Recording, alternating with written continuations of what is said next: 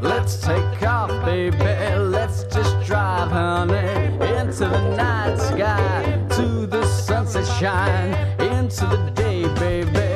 Let's go traveling. Let's go traveling. Let's go traveling.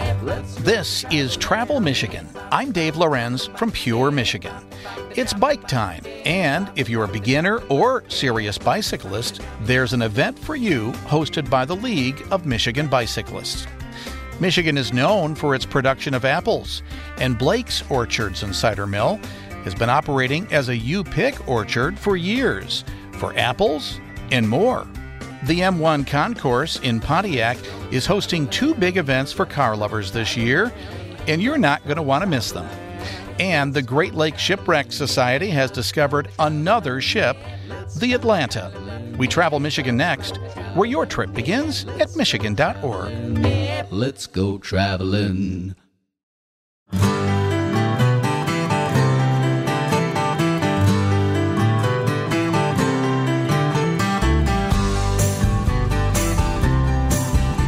Welcome to Travel Michigan. I'm Dave Lorenz from Pure, Michigan, and it's great to be back with you again this week as we get to talk about all the uh, really cool things that you can do this time of year around Pure, Michigan, all the really neat places you can go to. And you're going to want to do some of that travel on your bicycle. I know I love getting out on my bike, my street bike, at this time of the year and going to various places. It's a great way to see things from a different perspective. You know, there's nothing wrong with getting in your car and driving around, but when you're in that bike, it's easier just to kind of pull off here and there, check something out, get back on your wheels, and take off. And luckily, it's a great state to bike in. So let's find out more about that now by bringing in Neil Glesbrook. He is from the League of Michigan Bicyclists. Great thing about it, Neil, is that, uh, you know, this being such a great state to bike in, we have so many places that we can go to, but there are a lot of events we can enjoy as well because you guys offer some really cool events for bicyclists. Before we find out about that, tell us about the League of Michigan Bicyclists. What are you guys all about? Well, the league is the advocacy arm that helps cyclists have a safer environment to cycle in here in the state of Michigan. Uh, the league envisions a state where bicycling makes life better for everyone, serves as an everyday option for more people to commute, get around, and have fun on roads and trails, and connects us to the natural world and each other. Well, I'm glad you guys are around because, you know, you can have the best place to bike, but uh, sometimes uh, it can still be a bit dangerous out there because we have so many of these streets that you you know you bike on the side of the street itself. Not a lot of trails, you know, off the road. Not as many as I'd like. I bet you're you're feeling the same way. Absolutely, there has been um, great development in our trail network here in the state of Michigan. Um, the we are becoming one of the top states as far as bicycle trails in the country and there's a big movement to continue that growth here over the next number of years. Now, let's So hope that happens. It's an exciting time. Yeah. Really is. Well, it's it's cool that you guys are offering uh, some some events that people can get out to out there for. Uh, uh, you know, are these events mostly designed for people who are, you know, kind of close to pro professional bicyclists, or are they just for just anybody? Oh, absolutely not. That's one thing we uh, pride ourselves on. Our events are for everyone. Um, the they're multi-day bike tours, and they occur in different places all over the state. So there's different day ranges. Some have longer distances. Some are a little more challenging. Some are a little easier. Some of the events are hotel based. Some are camping. So there's kind of a wide variant between the offerings we put on. Yeah, I'm really happy you said some are hotel based because uh, I have gotten to that age where I don't want to necessarily be on my knees in a tent after biking all day. So uh, that's Yep. a, that's a cool thing. So tell us about the events themselves. Um, you have four Yeah. of them. Uh, when do they start and when do they happen? Absolutely. So we have four events this year. Uh, Sunrise Adventure, which occurs in Alpena, June 17th through June 19th. That is the hotel-based tour. That's the one. If you want to come out, just have some routes predetermined, um, and support along those routes, and hang out in the beautiful town of Alpena and patronize their restaurants and venues great event over Father's Day weekend there. There's some other events that are going on concurrently in the town. Makes it a great kind of family weekend event. Um, next one up on our schedule is MUP, which is our UP event. In the uh, part of that traverses through the Hiawatha National Forest. Um, just beautiful scenery up there. Go up by Pictured Rocks that one starts in Marquette. We're there for a few days, head over to Munising, Chatham, um, back into Marquette, kind of on a, a, large loop. That is a camping tour. Mm. Um, next one up on our schedule is Michigander, which we're very excited about this year. We took over that event from Michigan Trails and Greenways Alliance. They've been hosting it for a number of years. This year, we're flipping it on its head a little bit. We're doing a five day event, and we're doing that on the Great Lake to Lake Trail Route 1. Oh, cool. starts in South Haven and ending in Port Huron. Yeah. And we're going to traverse that entire trail system. That one, I truly feel, because it's downstate, it's on kind of a closed trail system. That is the event I feel is truly for everyone and easily accessible. Yeah, and South South uh, Haven is such a bike friendly town. Um, you're going to really feel that when you're there. The final one is Shoreline, and that's kind of been our signature event. That one this year will be August 6th through August 13th, and that occurs from Montague up to Mackinac. Wow. And we got kind of go Montague, Ludington, Frankfort, Traverse City, Boyne City this year, and then up into Mackinac. How many days so that is that one, that rate uh, that uh, route? That that route is seven days, primarily wow. road. You're riding a lot along the different lakeshore portions. Kind of sneak by Torch Lake for a minute. Just some some beautiful scenery to ride along. Sounds like it. Uh, cool thing is, you have all these events, and you can find itineraries that you can also ride on your own at the. Uh, the big uh, website for a League of Michigan Bicyclists. It's lmb.org. Thanks to Neil Glesbrook for being with us today. And we're going to go on the farm next here on Travel Michigan, where your trip begins at michigan.org.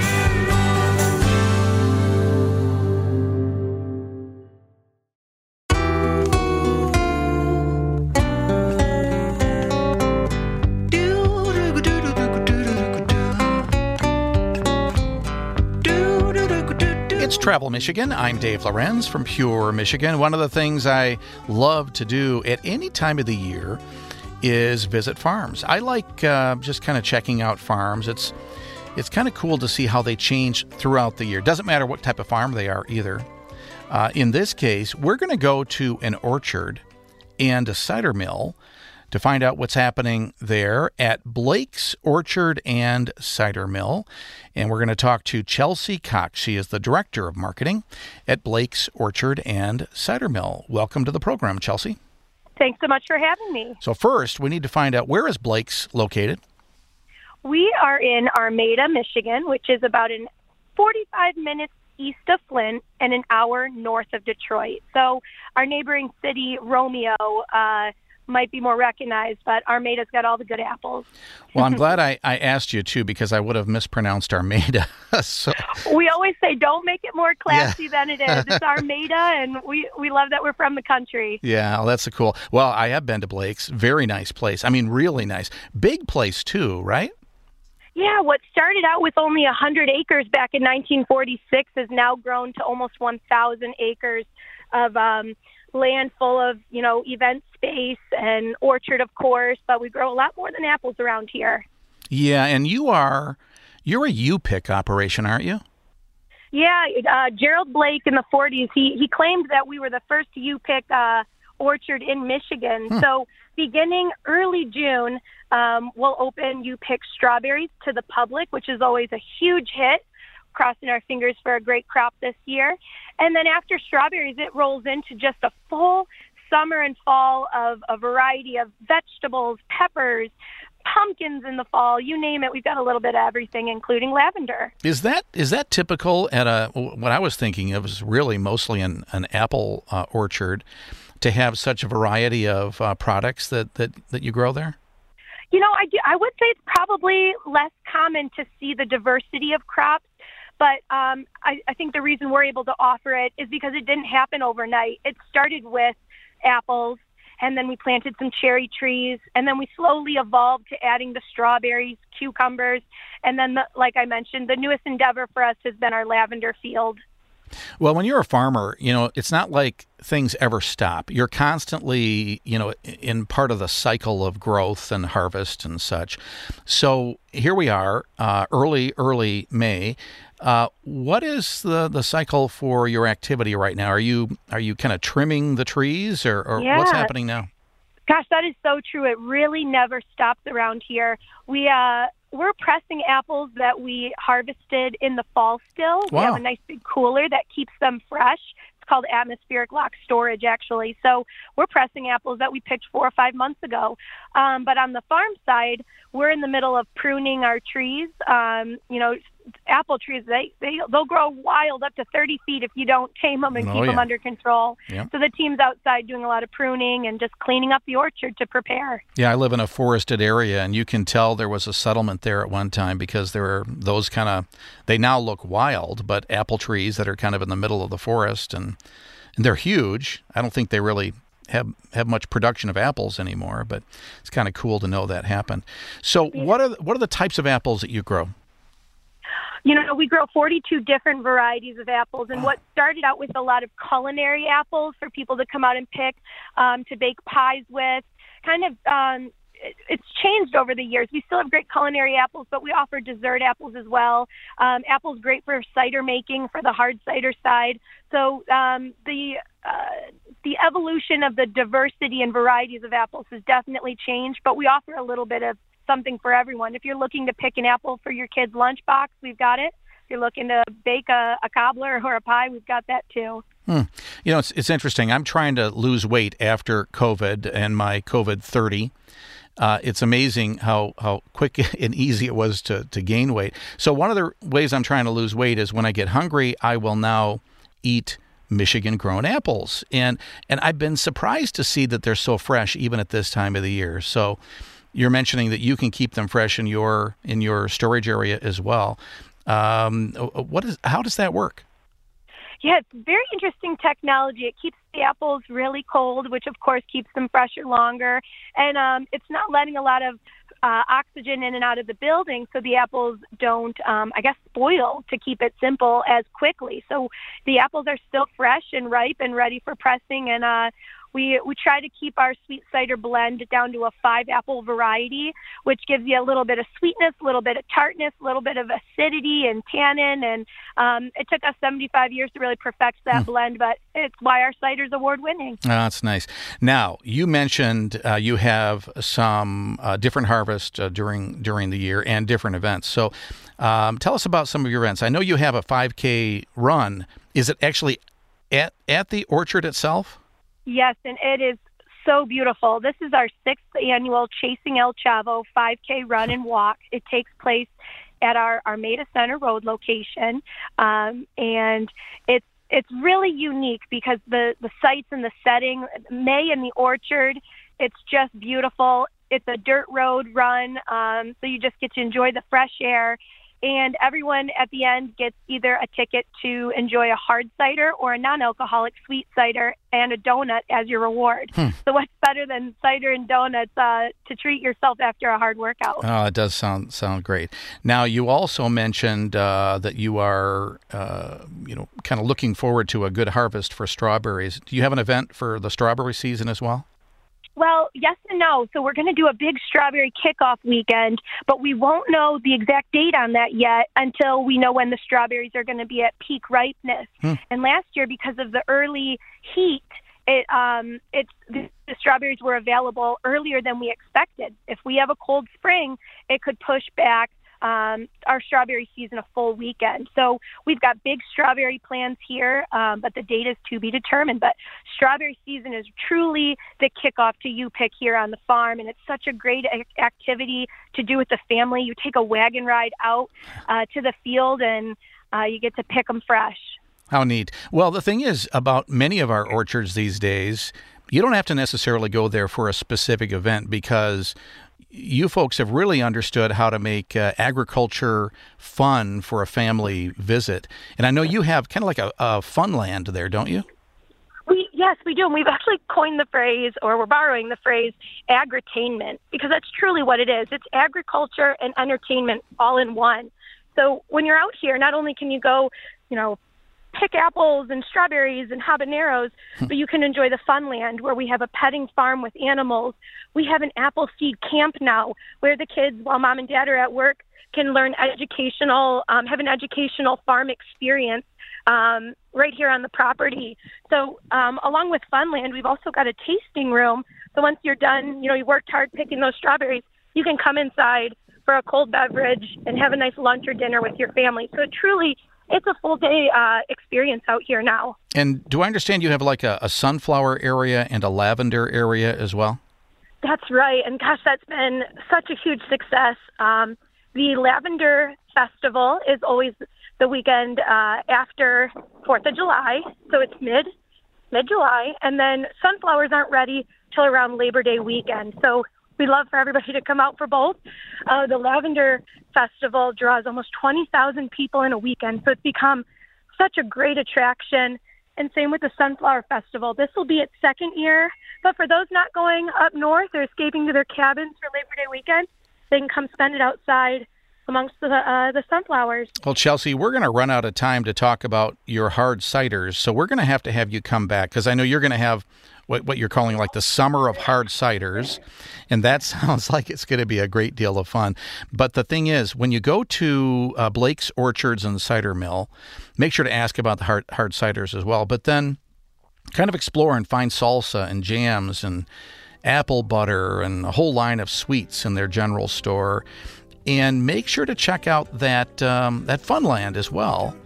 Talk about a cool thing for the kids and a way to, for the kids to understand where food comes from. It's not just from the store. People have to work to make that happen, and uh, we should appreciate our farmers more than we do. So, thank you so much, Chelsea Cox, for being with us today from Blake's Orchard and Cider Mill. The website is blakesfarms.com. Stick around. We're going to talk to the folks from the M1 Concourse next here on Travel Michigan, where your trip begins at Michigan.org.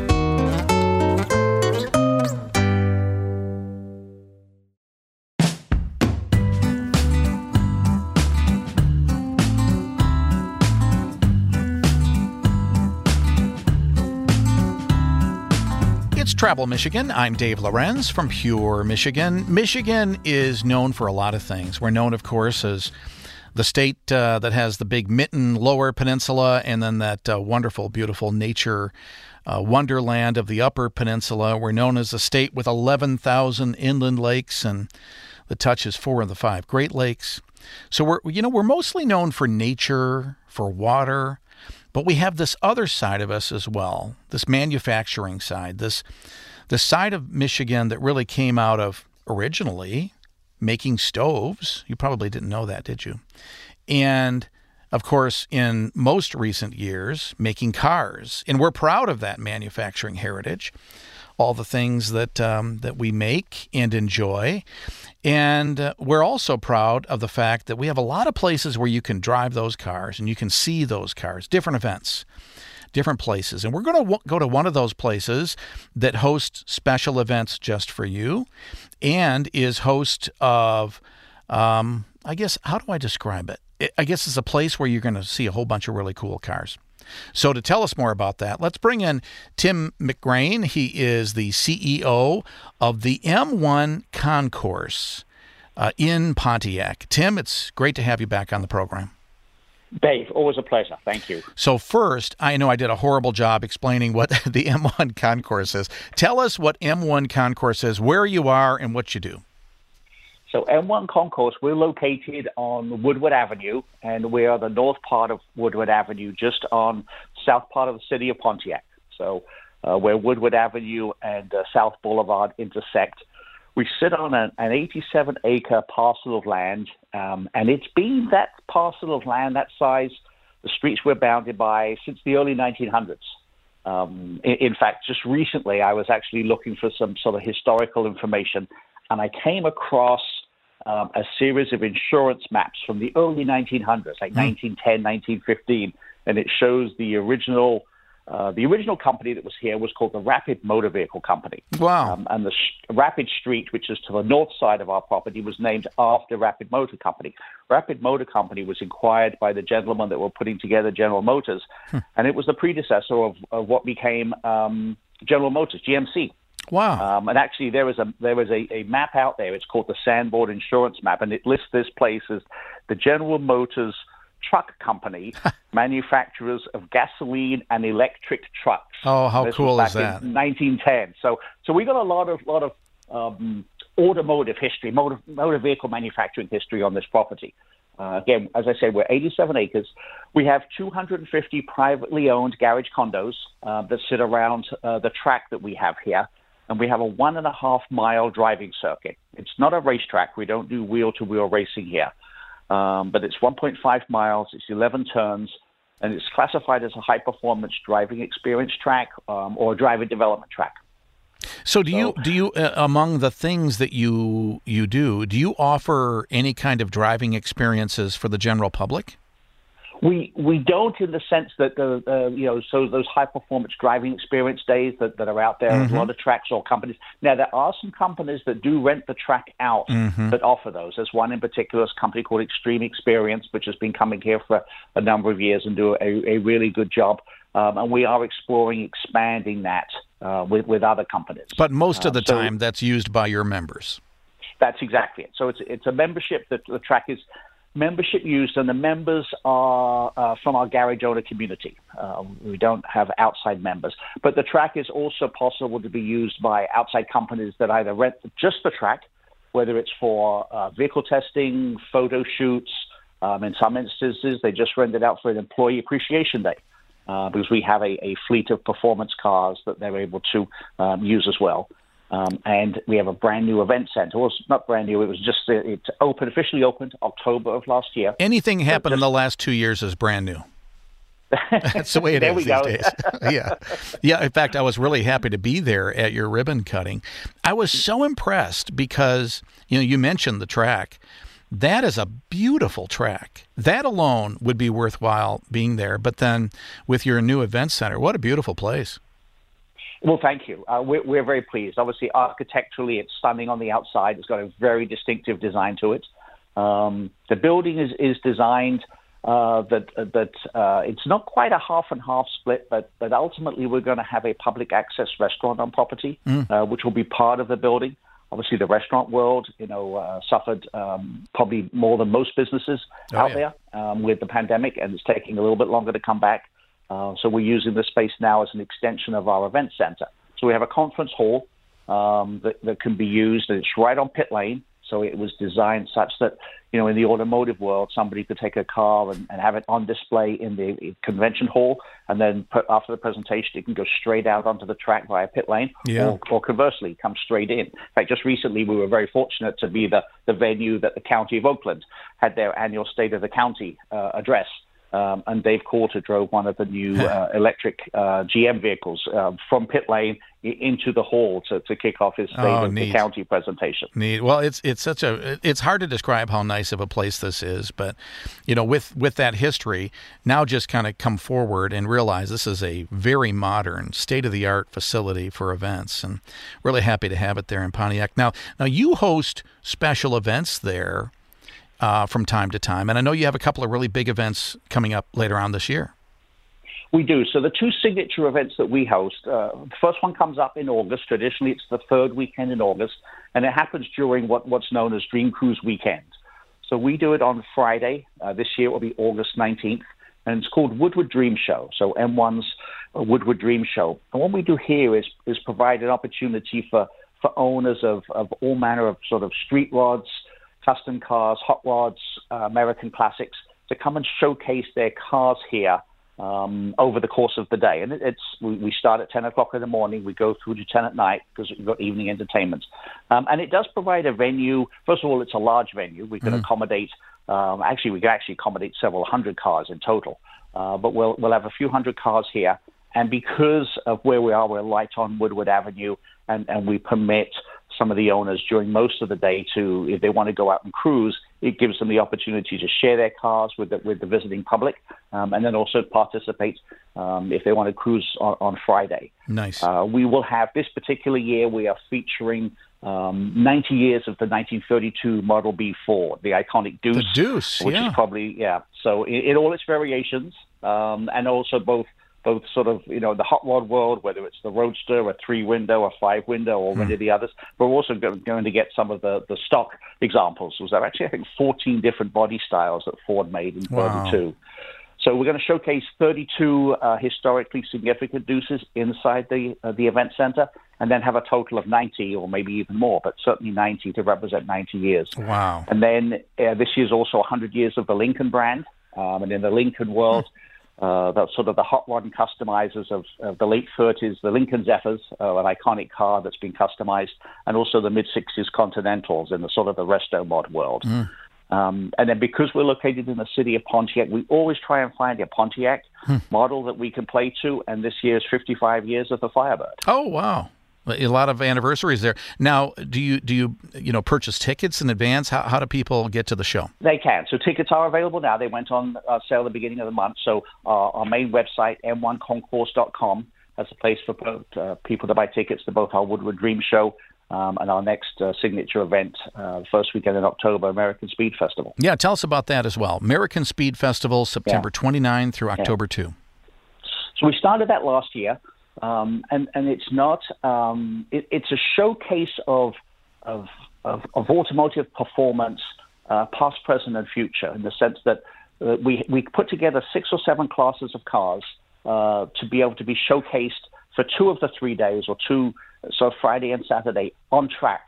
So they either go out to do timed runs or just demonstration runs. So mm. last year our feature mark was the Chaparral, the iconic 60s sports cars. And uh, four of the Chaparrals came out of the museum in Texas, and three of them ran on the track at the same time in formation, hmm. um, which which is, hasn't been done for the longest time. Probably wow. the last time more than one of those cars went out was back in 2005.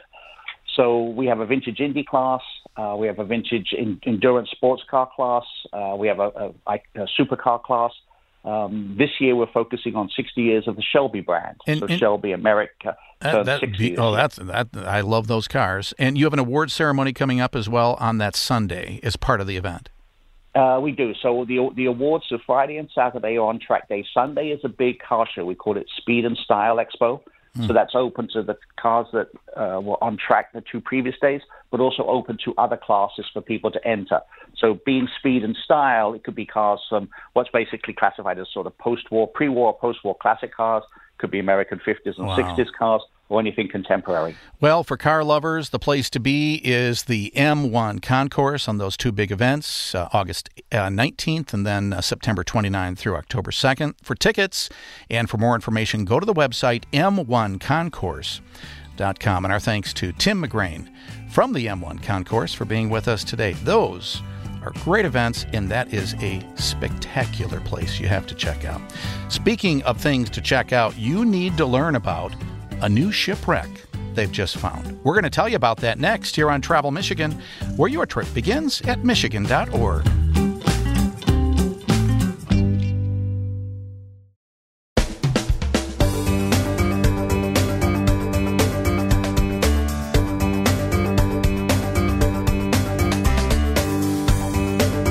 It's Travel Michigan. I'm Dave Lorenz from Pure Michigan. You know, I kind of teased going into the break that uh, if you are into anything to do with shipwrecks, you're going to want to stick around for this interview. Well, first off, you're in a great place because unfortunately, we have a lot of shipwrecks here in the Great Lakes area. I mean, a lot of them, thousands of them.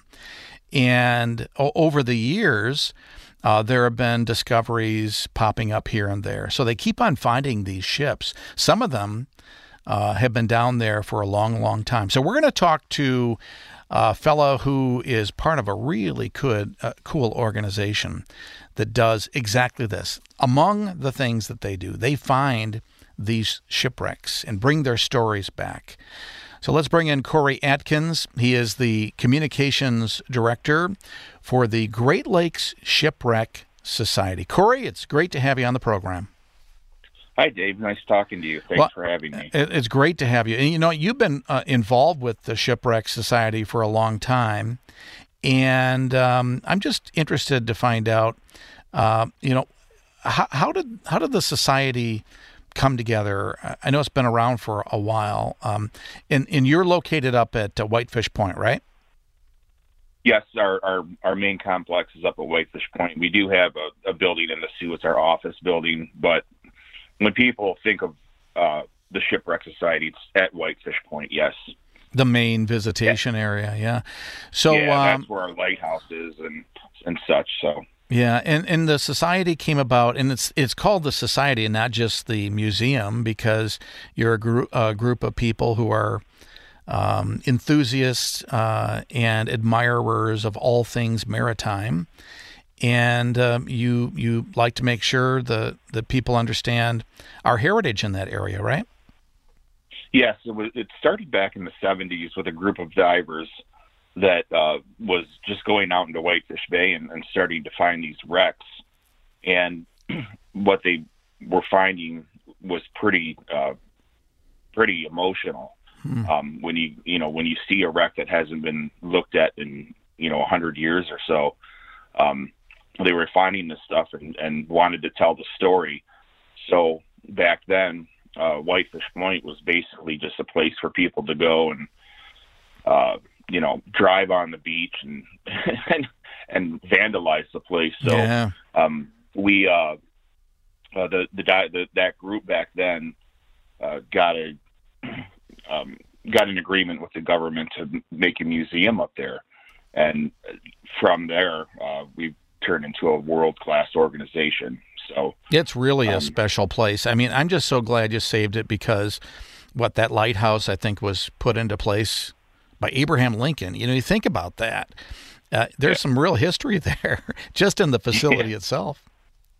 Yeah, it the, the the first lighthouse that was there dates back to 1849. Wow.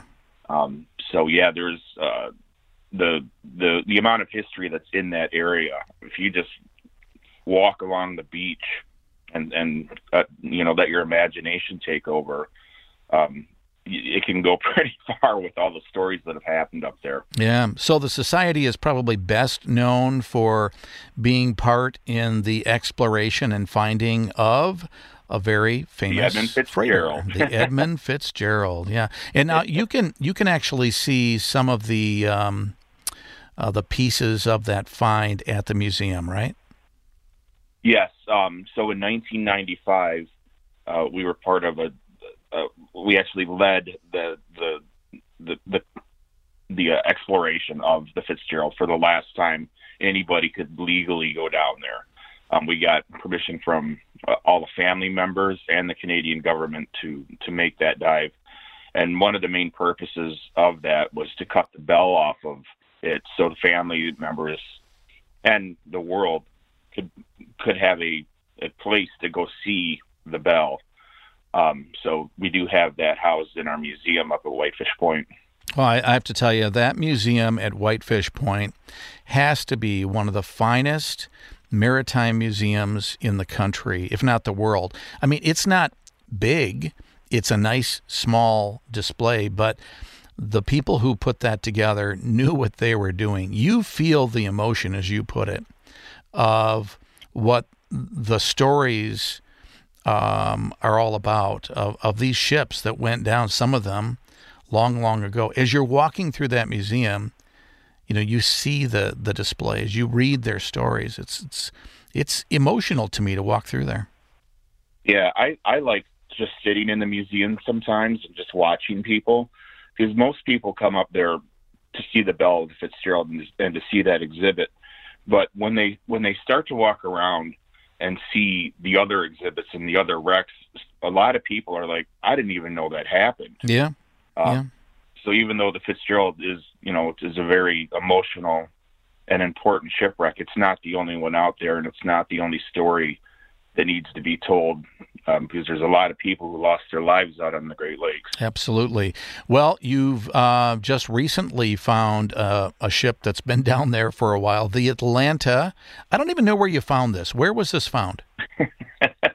so if you if you if you look at the map and you uh, uh, find Deer Park and Crisp Point, basically halfway between those two. Um, and if you ever do go up north and you know want to back road it a lot, you can go visit uh, uh, Crisp Point, where there still is a beautiful lighthouse out there, and, and Deer Park is just a nice place to go sit on the beach. But basically, 20 to 30 miles off of the coast, right in the middle. So that's Lake Superior. I, I actually didn't even know which lake it was in. So interesting. Oh yeah, Lake Superior. Well, tell us the story of the Atlanta. Um, it was being uh, towed from from Buffalo, New York, um, and it was being it was going to uh, Duluth. It was in tow from a steamship called the Wilhelm, and they got they got caught in, in a May storm.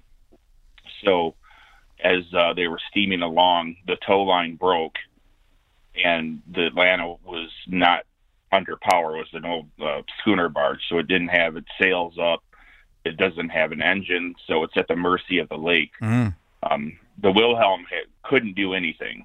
So it went down. Did it? Did it stay in one piece? Um, what happened was when when the when the tow line broke, it was at the mercy of Lake Superior. Mm. So it drifted towards the Crisp Point Life Saving Station, and during that time, they tr- they were trying to bail the ship out and it didn't. Uh, they couldn't keep up with the amount of water coming Mm. in. So when they they knew the ship was lost, they all got off the the vessel and got into a lifeboat and started to row toward shore. And that was the last time anybody saw it until we did 131 years later. Wow. And even though the vessel is um, it's it's pretty well intact, it is broken up a bit. Yeah. So I bet, but just the uh, the currents and such probably did some real damage to it later. So um, that happened about this time of the year. It was May fourth, eighteen ninety one, and then this far later you found it. So now, how can people learn more about it, or are you going to have any displays at the museum this year? probably not for the not for the Atlanta this year. We have some other uh, sites that we do need to go back and look at. Our director of marine operations, uh, Daryl Ertel, uh, was on fire last year, and he Hmm. he found a lot of spots we need to go back to and and, and put our ROV down. So we're going to have some more, um, you know, some more news coming up. we just got to identify these wrecks and and get the story all, you know, wrapped up for everybody. Um, if you want to find out more about the Atlanta, you can go on our website, and we have a couple stories up there, including a very interesting letter from a gentleman. Uh, his name was Eli Waite, who was one of the two survivors of the Atlanta. Wow, very cool. That website is shipwreckmuseum.com, and our thanks to Corey Adkins for being with us today from the Great Lake Shipwreck Society. Amazing what you can find in this state. Hey, that's all the time we have for Travel Michigan this week. Went fast. We'll talk to you next week here on Travel Michigan, where your trip begins at michigan.org. Let's go traveling. Let's go traveling. Let's go traveling.